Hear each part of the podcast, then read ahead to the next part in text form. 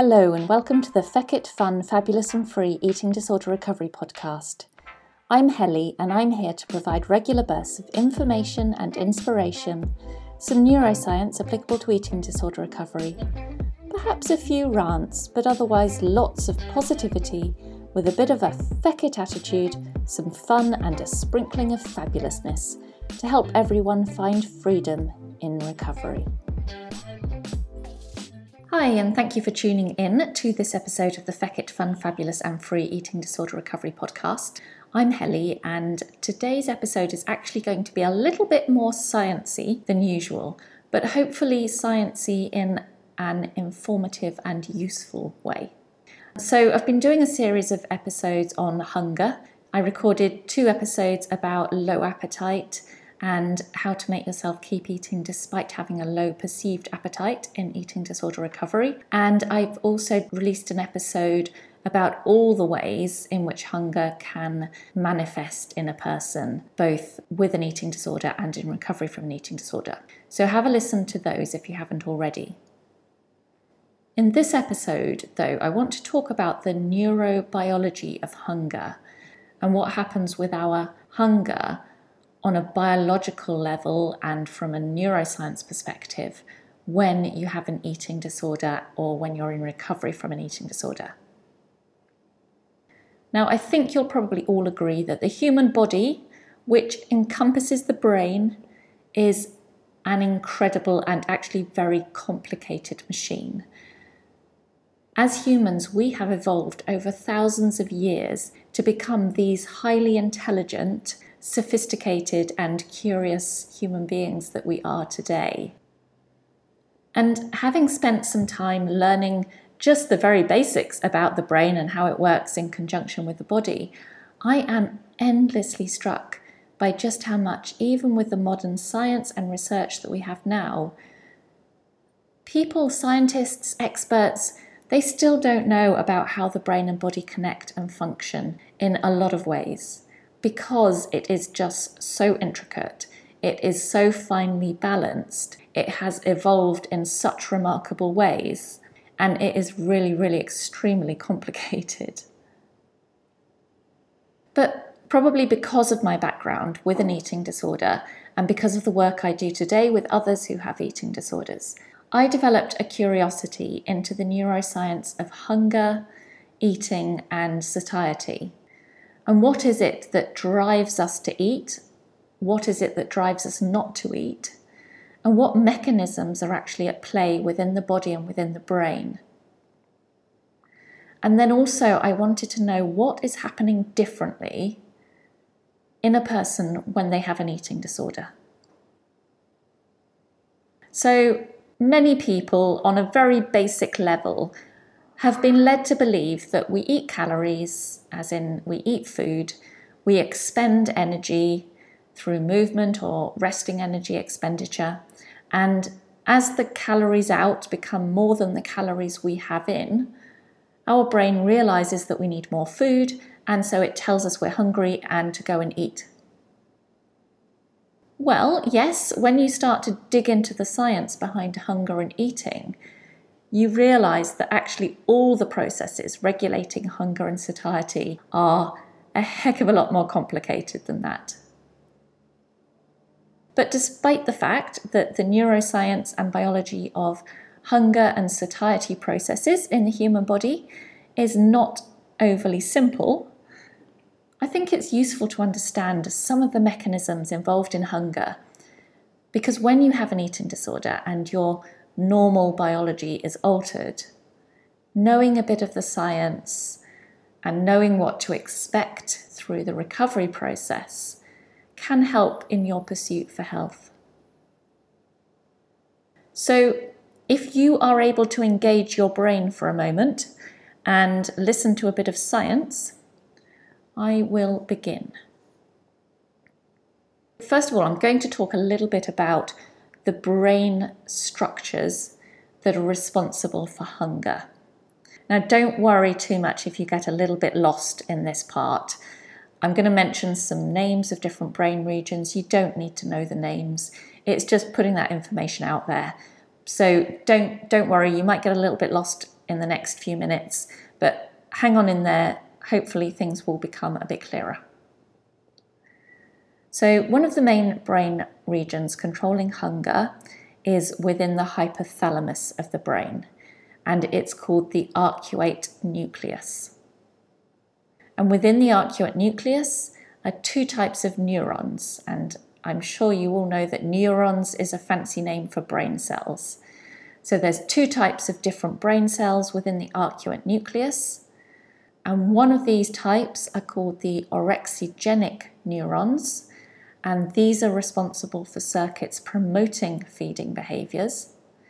And the other are the anorexigenic neurons, which are responsible for circuits that inhibit or stop feeding behaviors. And then from the arcuate nucleus, these neurons project through to three other brain regions with signals that can then drive energy balancing responses and behaviors within the body. These three other brain regions that receive these signals are the paraventricular nucleus, and that influences body systems which promote the breakdown of larger energy molecules to smaller ones so that they can be used for energy. And these systems include the thyroid gland, cortisol, and oxytocin pathways in the body. Then you have the ventromedial hypothalamus, which suppresses feeding behavior by releasing a chemical called brain derived neurotrophic factor, or BDNF for short.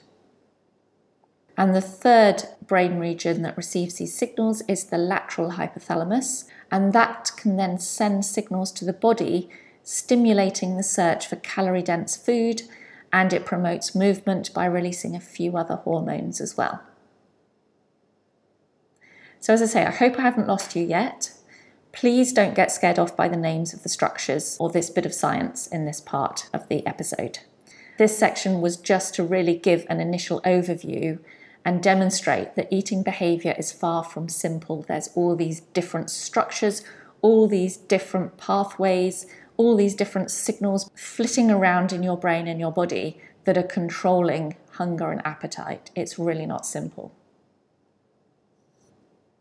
So then, when you look at the hormones that control the hunger and satiety levels within the body, you've got two key hormones here that come into play. And you've probably heard of these. You've got firstly leptin.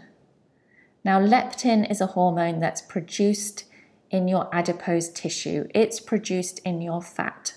Because at the end of the day, fat is an organ that is essential to the body and essential to the body's optimal health. You need a certain amount of fat on your body to be healthy. So, leptin is produced in our fat and it acts on receptors in the arcuate nucleus to promote those feelings of satiety or fullness. And then it also helps to stimulate heat production, so it helps us feel warm. If you have insufficient or decreasing fat stores, then your leptin levels are going to be low, and that's going to trigger a person with low leptin to feel uncontrollable hunger and urges to eat, as well as making them feel colder than they should. So, leptin is the hormone which explains why normal people, and when I say normal people, I mean people without eating disorders, when normal people diet, they rarely sustain their diets beyond an initial amount of weight loss because when they lose some of those fat stores and their leptin levels start to decrease, they then get these overpowering urges to eat, which are absolutely impossible for them to resist. And then the second hormone that comes into play when we're talking about hunger and satiety is ghrelin.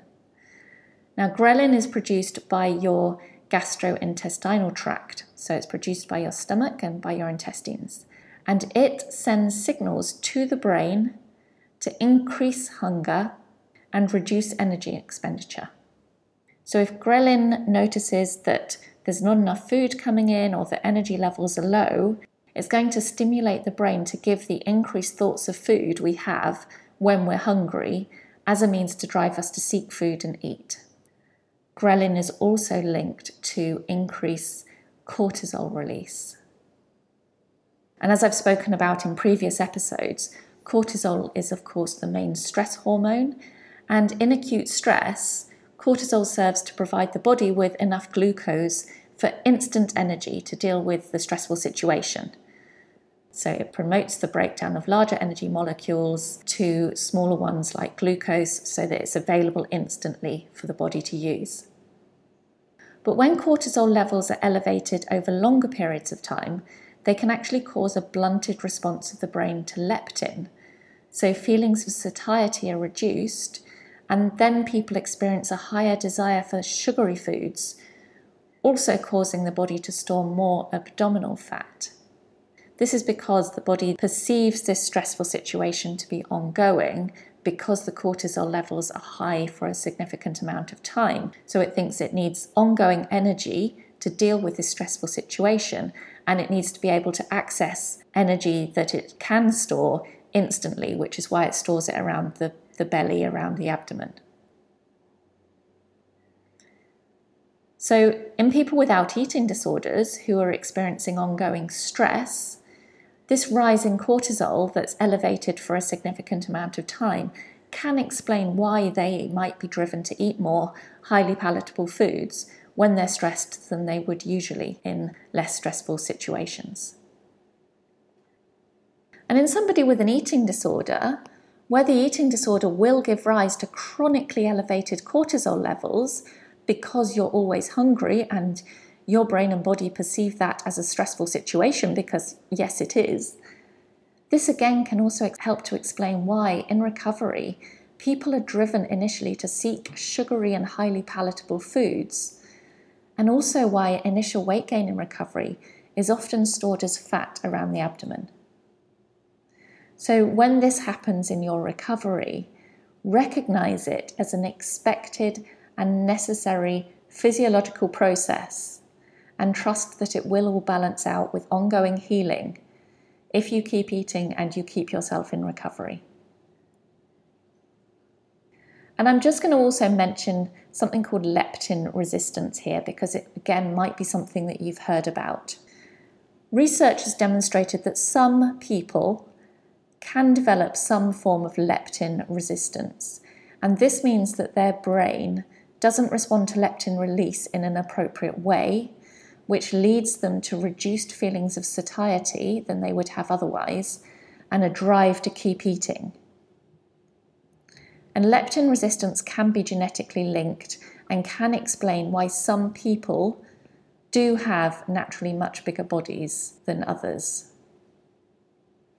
But please, please, I need you to understand that if you have an eating disorder and a strong ongoing hunger despite having eaten a lot of food, for example, in extreme hunger, that's being caused not by leptin resistance, but by a body that is not yet producing enough leptin due to your ongoing energy deficit and lower fat stores than your body needs.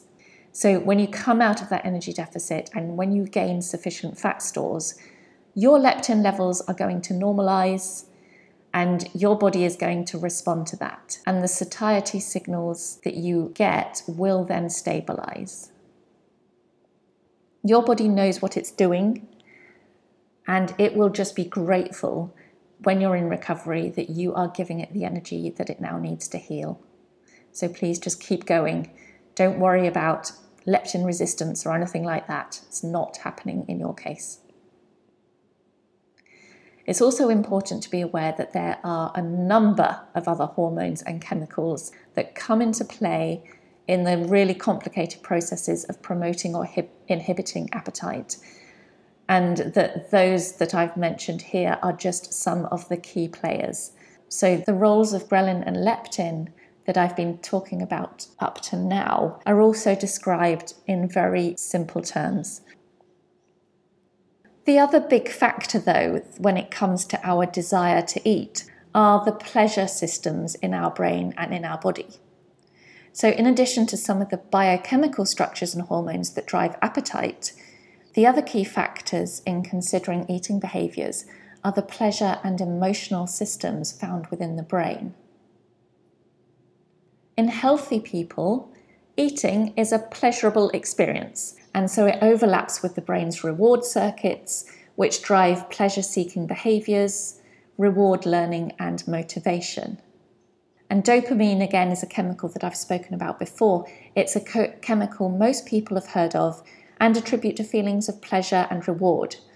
And dopamine circuits in the brain are known to promote feelings of reward from eating foods, as well as driving people to seek pleasure in food. So that's what happens in a normal person. They gain reward from eating nice food, and it gives them a sense of drive to seek out that pleasure again by eating more food because that's what the body needs to do to stay alive. And as the brain is really quite smart, the brain's reward structural and hormonal circuits closely intertwine so that when the brain senses a need for more energy, it can activate all those processes to drive the person to find food and eat, hence increasing the likelihood of food intake and so, very importantly, survival. But in eating disorders, this is where some of the reward and pleasure systems from eating becomes slightly wonky. And that's where things start to go wrong, and why people can then override this sense of reward from eating and drive themselves to actually not eat and starve themselves. So, what does go wrong in eating disorders? I'm going to first off start by saying that once again, everything to do with the brain and the body is so complicated and there's so much we still don't know. And the research that we do have now is only just beginning to really give us the information that we do have about normal hunger, let alone what happens when a person has an eating disorder. But there is a little bit more science and research emerging which I'm going to try and share with you. So, in people with restrictive eating disorders, researchers have found that there are elevated levels of ghrelin and cortisol and reduced levels of leptin. And that is as you might expect if you go back to what those different hormones actually do. So, ghrelin is the hormone that would stimulate us to try and seek food and stimulate hunger you'd expect that to be elevated. Leptin is the hormone that switches off our hunger when we've got enough food on board. So, in someone who's been eating restrictively, you would expect that to be low. And when someone has a restrictive eating disorder and so they're not eating enough for the body's needs, the brain's going to identify that as a stressful situation and so it's going to elevate cortisol levels to release immediate energy to seek food. And then the increased cortisol will also cause the typical hyperactivity that many people with eating disorders experience.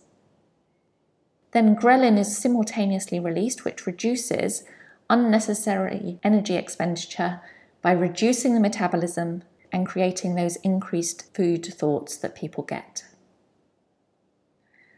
But of course, the hyperactivity that people get, which is caused by the raised cortisol, can become a vicious cycle because that then results in further energy deficit, which the brain identifies as more stress. And so then the brain releases even more cortisol and it goes round in this vicious cycle. So, therefore, in cases of restrictive eating disorders, it's thought that cortisol is chronically elevated, but that that's tied to a reward system that is also not working as it should. I don't think you need me to tell you that within eating disorders, there is a very strong fear and anxiety based reaction that develops within people with eating disorders to food and eating. And this can be seen within people with eating disorders who have dopamine reward pathways that are less activated in response to food seeking and eating as they would be in normal, healthy people but they are activated in response to restriction and movement. So, over time, avoidant behaviours of food become stronger, and the restrictive and hyperactivity behaviours become more rewarding in someone with an eating disorder to the point that they can even become addictive and strongly habitual. So, this is where things are going wrong in people with eating disorders. They're getting rewarded for avoiding food, they're getting rewarded for restriction and movement in ways that healthy people aren't. And that's where we start to understand why people with eating disorders can override that drive to eat that would otherwise come from the hormones that I spoke about earlier. So it's now recognized that people with restrictive eating disorders have the same hunger processes and can feel hunger in the same way as a healthy person, as I think most people with eating disorders can testify to. But the reward from eating is negated by the fear and anxiety generated from the eating process and it's that which overrides the drive to eat sufficient amounts. And in addition to all of that, brain science also tells us that when it comes to compensatory behaviors within eating disorders, the strong impulses to compensate for eating are seemingly coming also from reduced inhibitory control mechanisms that are seen in the prefrontal cortex region of the brain. And the prefrontal cortex is the part of the brain responsible for higher brain function. It's the part of the brain that's usually in control of inhibitions. So, therefore, in eating disorders, the ability to override hunger and the behaviours typically seen within the illness appear to be coming from a combination of elevated cortisol with a reduced reward response to eating, an elevated reward response to food aversion and movement, tied into a reduced ability to stop oneself carrying out compensatory behaviours. With all that being said, then, what can you do with this information in your recovery? I think we've just shown that eating disorders are definitely brain based, biological, neuroscience based illnesses. They're genetic, they're biological. Research is telling us that now. So, what can we do with the fact that we've got this wonky biology going on to override it and to get better? Well, first of all, reducing your cortisol is going to be key. So, reducing your stress wherever possible in your recovery is absolutely crucial. This is both emotional and life stress, but also the stress created through movement, through exercise, and through hunger. Then it's going to be recognizing that you are hungry and listening to those signals that your body is sending you while knowing that the fear response to food and the sense of reward from restriction is not appropriate and needs to be addressed. And finally, it's recognizing that while underweight, and that is underweight for your body, and not having enough fat supplies, your hormone levels, particularly your leptin levels, which usually provide feelings of satiety, will be low, but will normalize with recovery. And then your hunger cues that might feel a bit wacky at the moment will become more stable too and more reliable. Yes, I know this has been another long episode and it's been very scientific, but I also know you guys, and I know that you lot are highly intelligent and that to you, knowing the science, knowing what's going on, can really be beneficial. To me, understanding and being able to explain to others the neuroscience behind why people might be seen to over or undereat can also help to reduce the stigma attached to these illnesses that have been traditionally seen as a lack of willpower or traditionally seen as being about control or just somebody being deliberately difficult. Science today is demonstrating more than ever that eating disorders and obesity, which, you know, I'm putting obesity in inverted commas there, this is not about people without willpower, but this is biology. And this is biology gone awry and chemical processes that are producing symptoms and behaviours for which the only blame really lies on their cells and their DNA.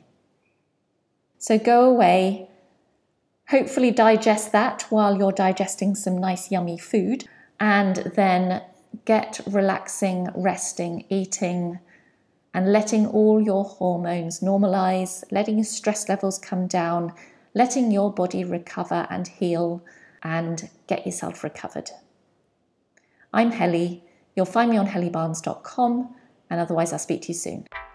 Thank you for listening to the Feckit Fun, Fabulous and Free Eating Disorder Recovery podcast. Don't forget, eating disorder recovery doesn't have to be boring and doesn't have to be serious. Now go and grab yourself some food and have a fabulous rest of the day.